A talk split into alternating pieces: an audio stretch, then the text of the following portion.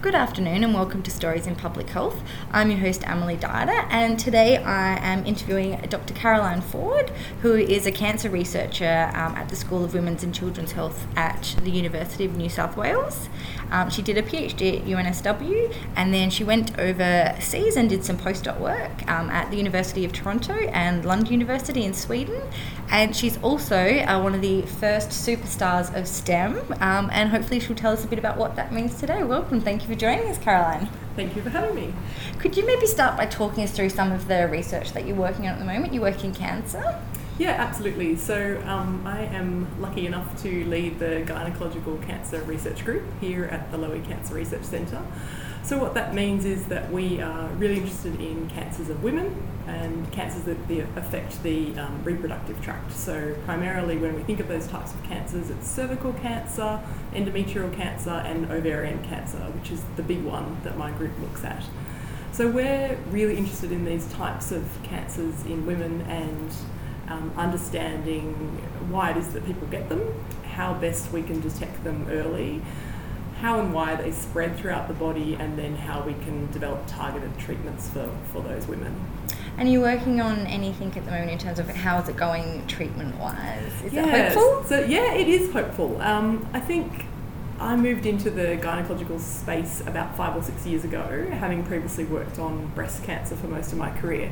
And I was pretty shocked when I first came to attend clinical meetings when we had conversations about the treatments we would give to the patients. Yeah. So this whole era of personalised medicine and targeted therapy that we hear a lot of hype about um, when I came to the gynecological cancer tumour board meetings, as they're called, I was pretty um, shocked to see that there really weren't these options for this group of patients. That really treatment today looked very similar to what it probably looked 30 years ago. Oh, so patients, yeah, we're still getting surgery, chemotherapy, and radiation, and, yeah. and we didn't have those advances that other cancer types have had.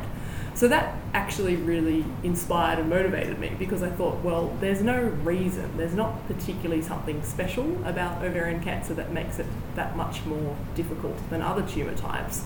I truly believe it's actually just a lack of effort and resources that have gone into it. There's just less fundraising, there's less awareness yeah. about it, there's less researchers working on it. So, um, you know, I'm very optimistic that we can sort of make the same progress that has been made in other cancer types like breast cancer for the gynecological cancers. And why is there less sort of attention on do you think? Are the rates a lot lower or? So certainly in sort of raw numbers of people um, people being diagnosed with ovarian cancer is, is much less than breast cancer, but the survival rate is very low. So, overall, five year survival rate for ovarian cancer is only about 40%, wow. whereas for breast cancer in Australia now, it's really high, it's well over 90 95%. So, there's a pretty stark difference there. Yeah. But it also highlights something that, that probably you've heard mentioned before. Um, if you've got a cancer with a low survival rate, you have less survivors and people around to advocate and talk about the issue. Yeah. So, so the incredible work that's been done in breast cancer is also because there's this huge amount of women that are survivors yeah. and that speak about it and that fundraise and that really fight for it, which is fantastic. But unfortunately, in some of the cancers that are um, have you know less positive outcomes, there's less people around um, to advocate for it. Families are often still pretty traumatized and shocked by the experience. So, so we just don't have that sort of community movement as much as other tumours. That's changing very much in Australia, which is really positive. Um, and yeah, specifically about our research, we're, we're thrilled. Like we, we think we've found some really exciting targets. These two receptors which are called ROR1 and ROR2. So they're genes that are usually involved in the development of an embryo. But what we've shown over the last sort of four years is that these receptors that are normally turned off in adults are turned back on in ovarian cancer. And we've shown in the lab that if we target or if we silence those receptors, we can absolutely stop ovarian cancer in its tracks.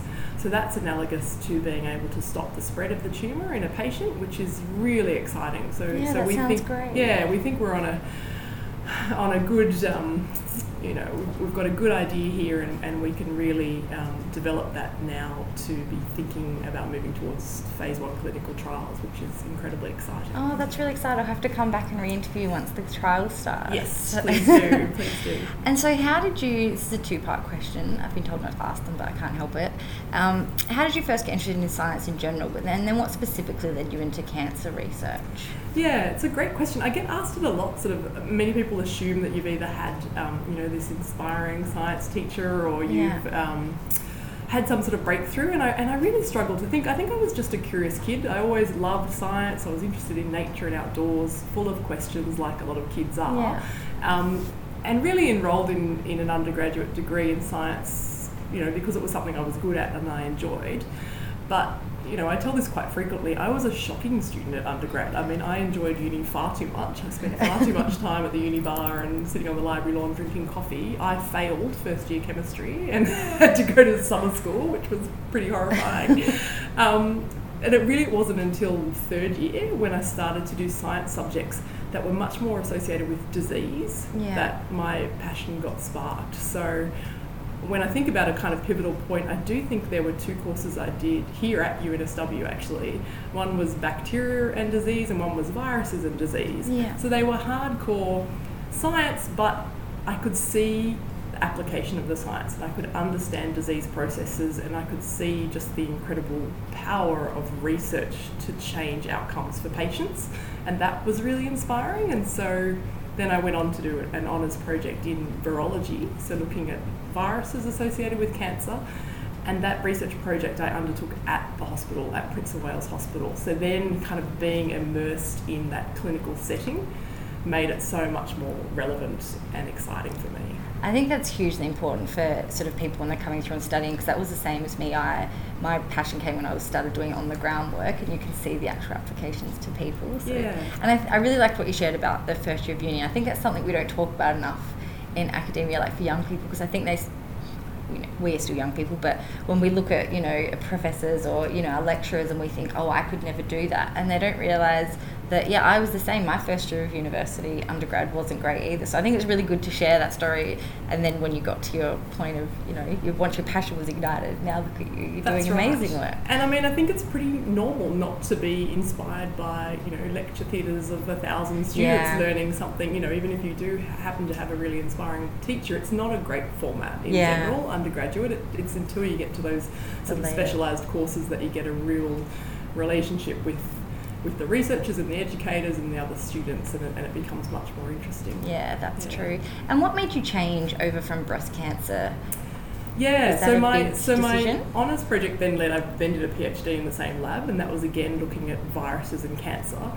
And I just got more and more interested in the cancer side. So I was in a virology lab, everyone else was working on fascinating projects, but mostly on hep C and HIV Yeah. and CMV. And I was sort of the the um, the rogue player that was looking at the association with cancer.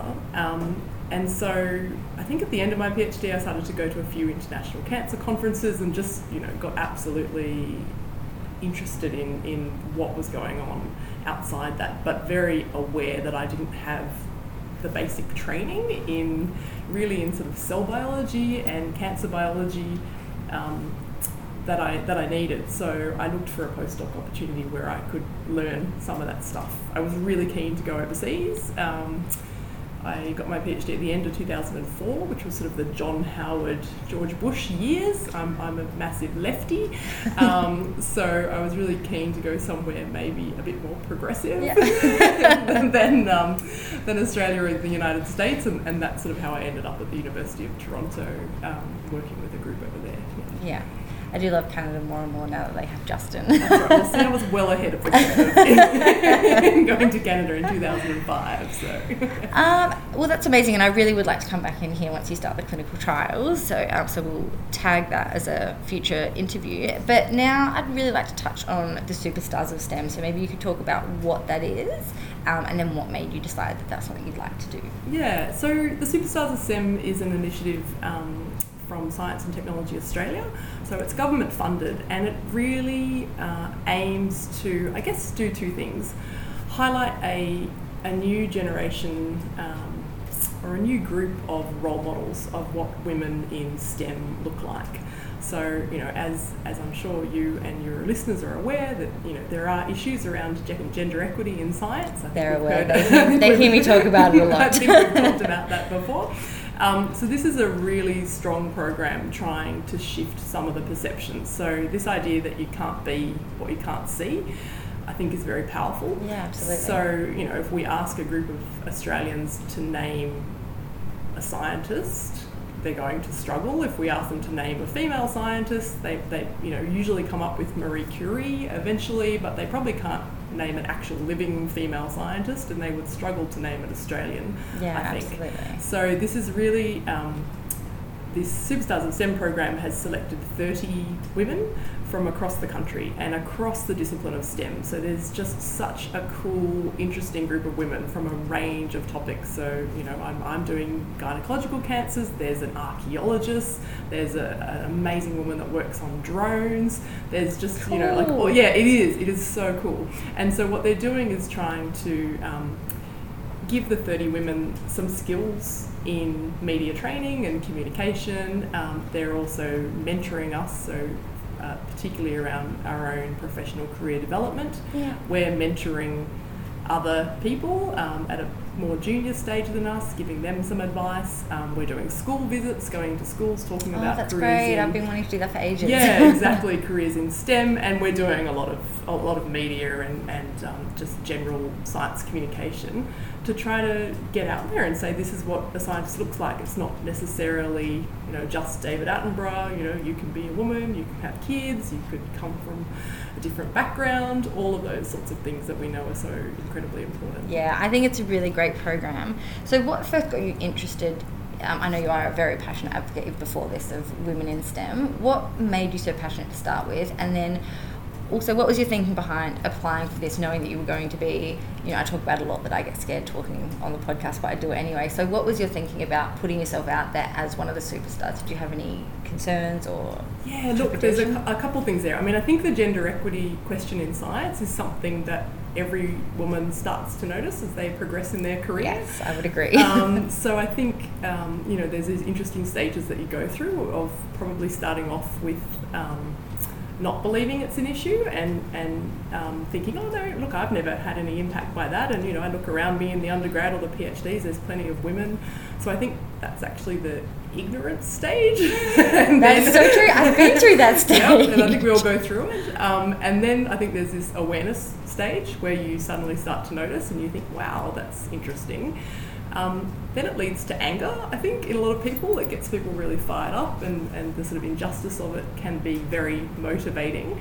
Um, and I think if that works well, it can lead to advocacy. And so then you actually start doing something about yeah. it. So rather than just getting angry or having a whinge, you go, okay, this is the situation, but there's things that can be done. And so that's definitely the pathway I went through. And I thought, okay, um, I've been privileged to be part of some amazing mentoring programs. I was I took part in um, Academic Women in Leadership program, which is something that's female directed that UNSW runs. Oh, cool. Incredibly useful, but a really limited amount of women that can do it every year. It's highly selective.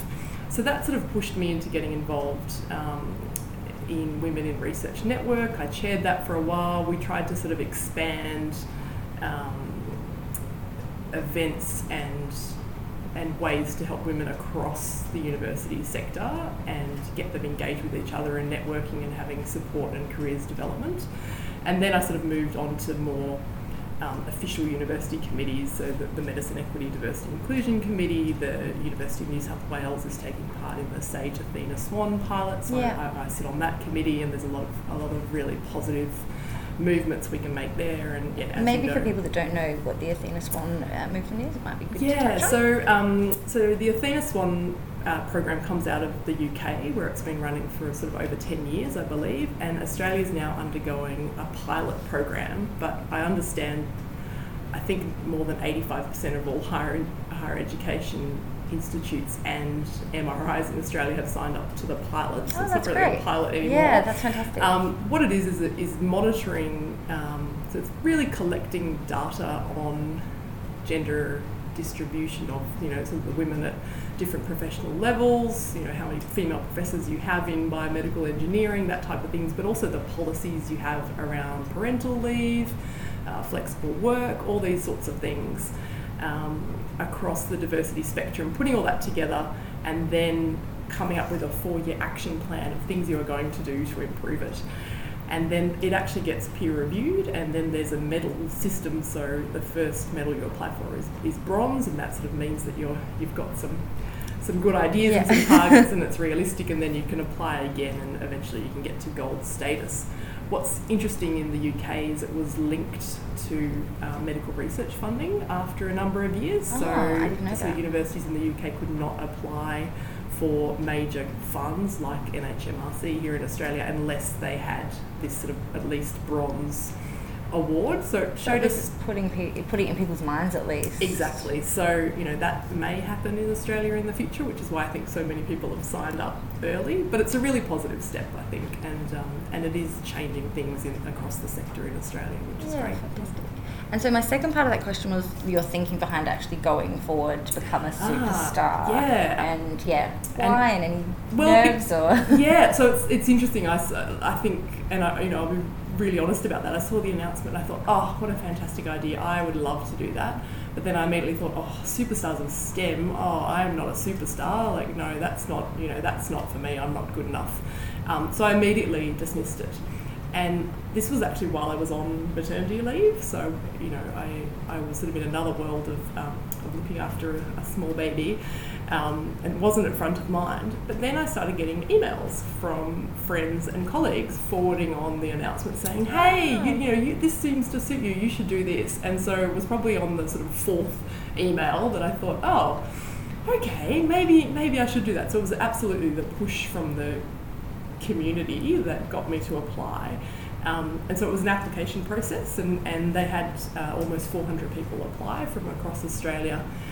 And so I, you know, I chucked in my application and, um, and sort of didn't think too much about it. And then I was actually in, in Sweden with my with my family, introducing our grandchildren to their to their Swedish grandparents, and I checked my work email and, and it said I'd been shortlisted and that I had to make a, a video that they wanted a, um, a, a one minute video and they needed it within a week of me explaining my science, you know, in the context of my work. And I was in the like backwoods of Sweden. Always the way. and I was, I was so excited, but I was like, how am I going to do this?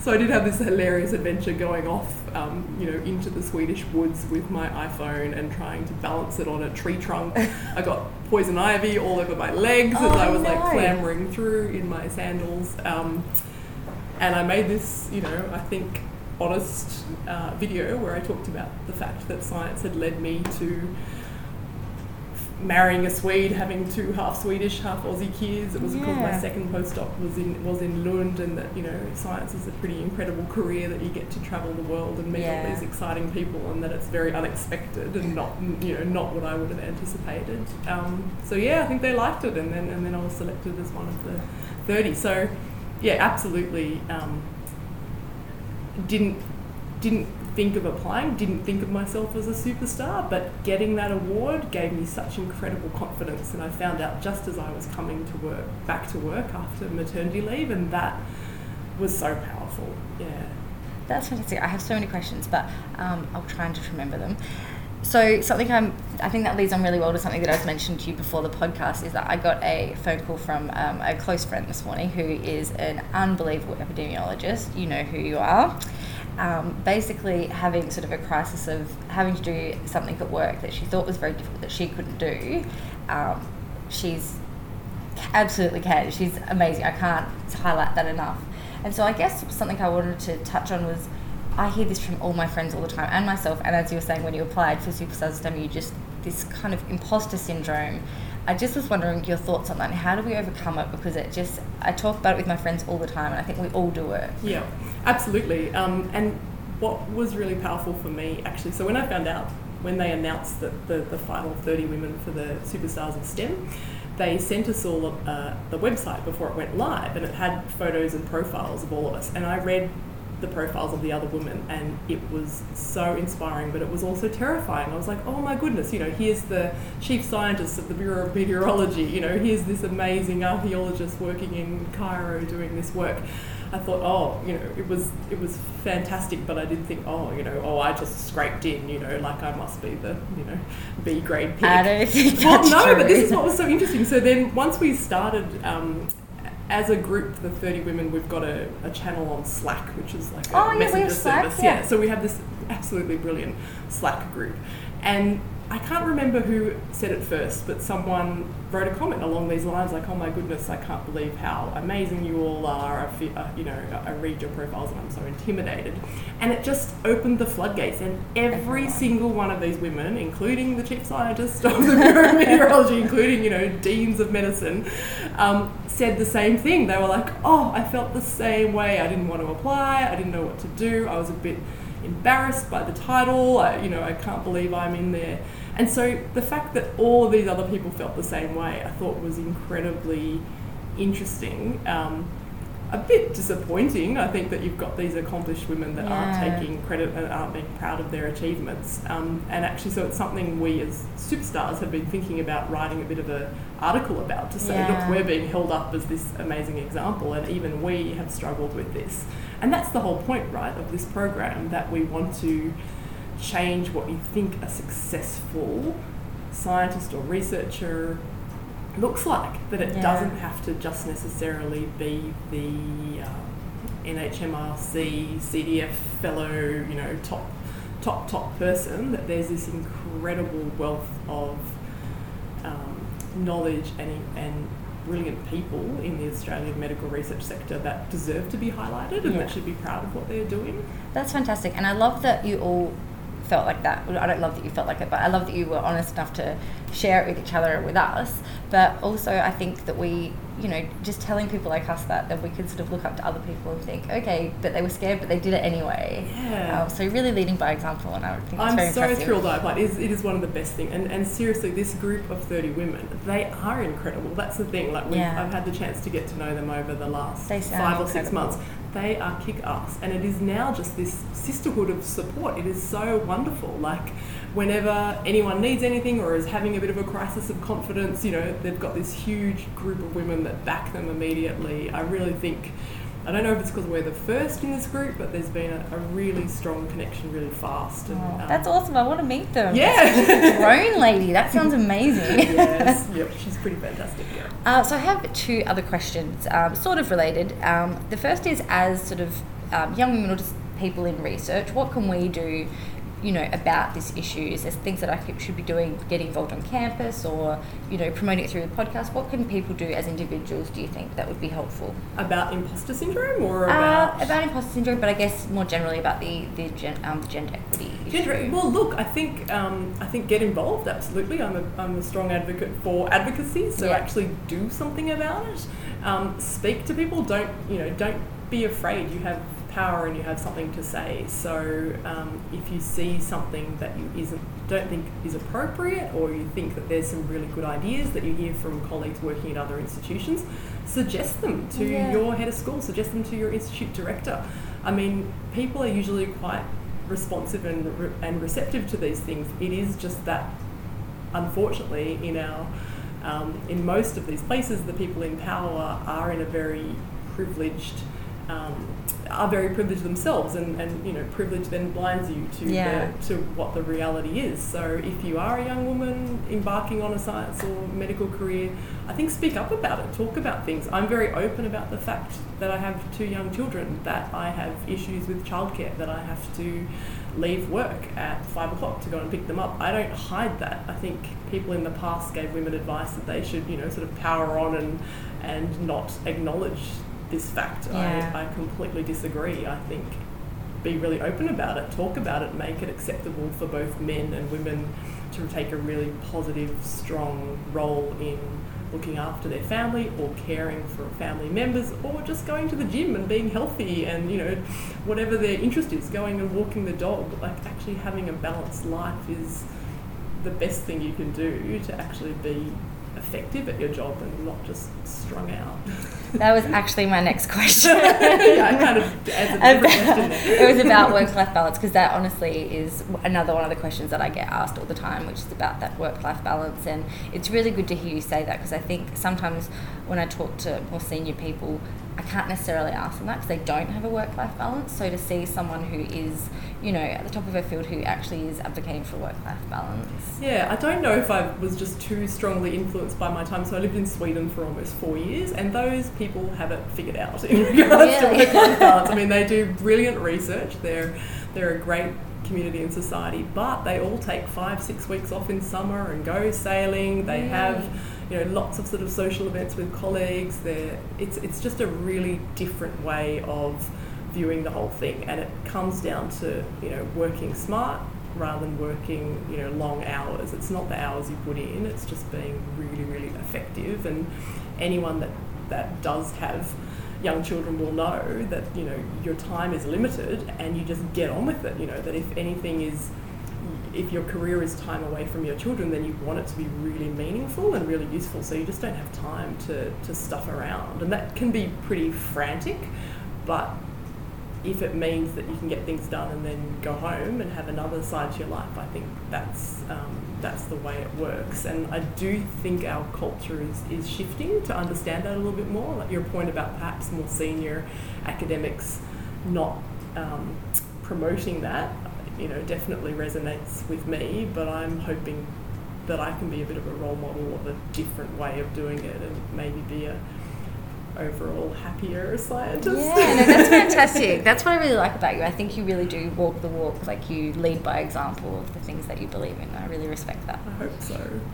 Uh, so, are there any big other messages that I haven't covered that you'd like to get out to people in um, health and medical research? Just that it's an incredible career. You know, like I think we're just so lucky and privileged to be working in this space where we're doing research that has an impact on society.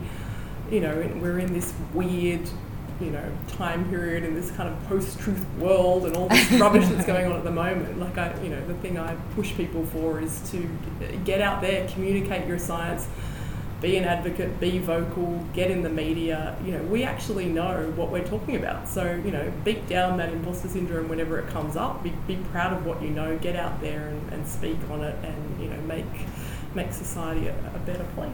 Oh, that's excellent. And I always finish up with, and I keep forgetting to um, prompt people before we begin, but I like to finish with um, your favourite book or something you've read or seen that has inspired you or changed the way you've thought about the world. Oh, that's a really interesting question. Um, I, don't, I don't think I could pinpoint one, but for me, um, I guess having a cultural side to my life is really important. So, you know, my favourite thing to do on a day off is actually go to the MCA, go to a exhibition, so to go and look at visual art yeah. and see something um, that inspires me in that way. So it's probably not a single piece, but certainly either going and seeing live music um, or going to an art gallery is the thing that really shifts me out of my science brain, but actually inspires me and gets me to think in a different way about science. Yeah, so would, that's excellent advice. And I've heard that from a few people actually. It's a theme that we need to be able to switch off. Yeah. Excellent. Yeah. That's what books do for me. That's why I asked that. Uh, yeah.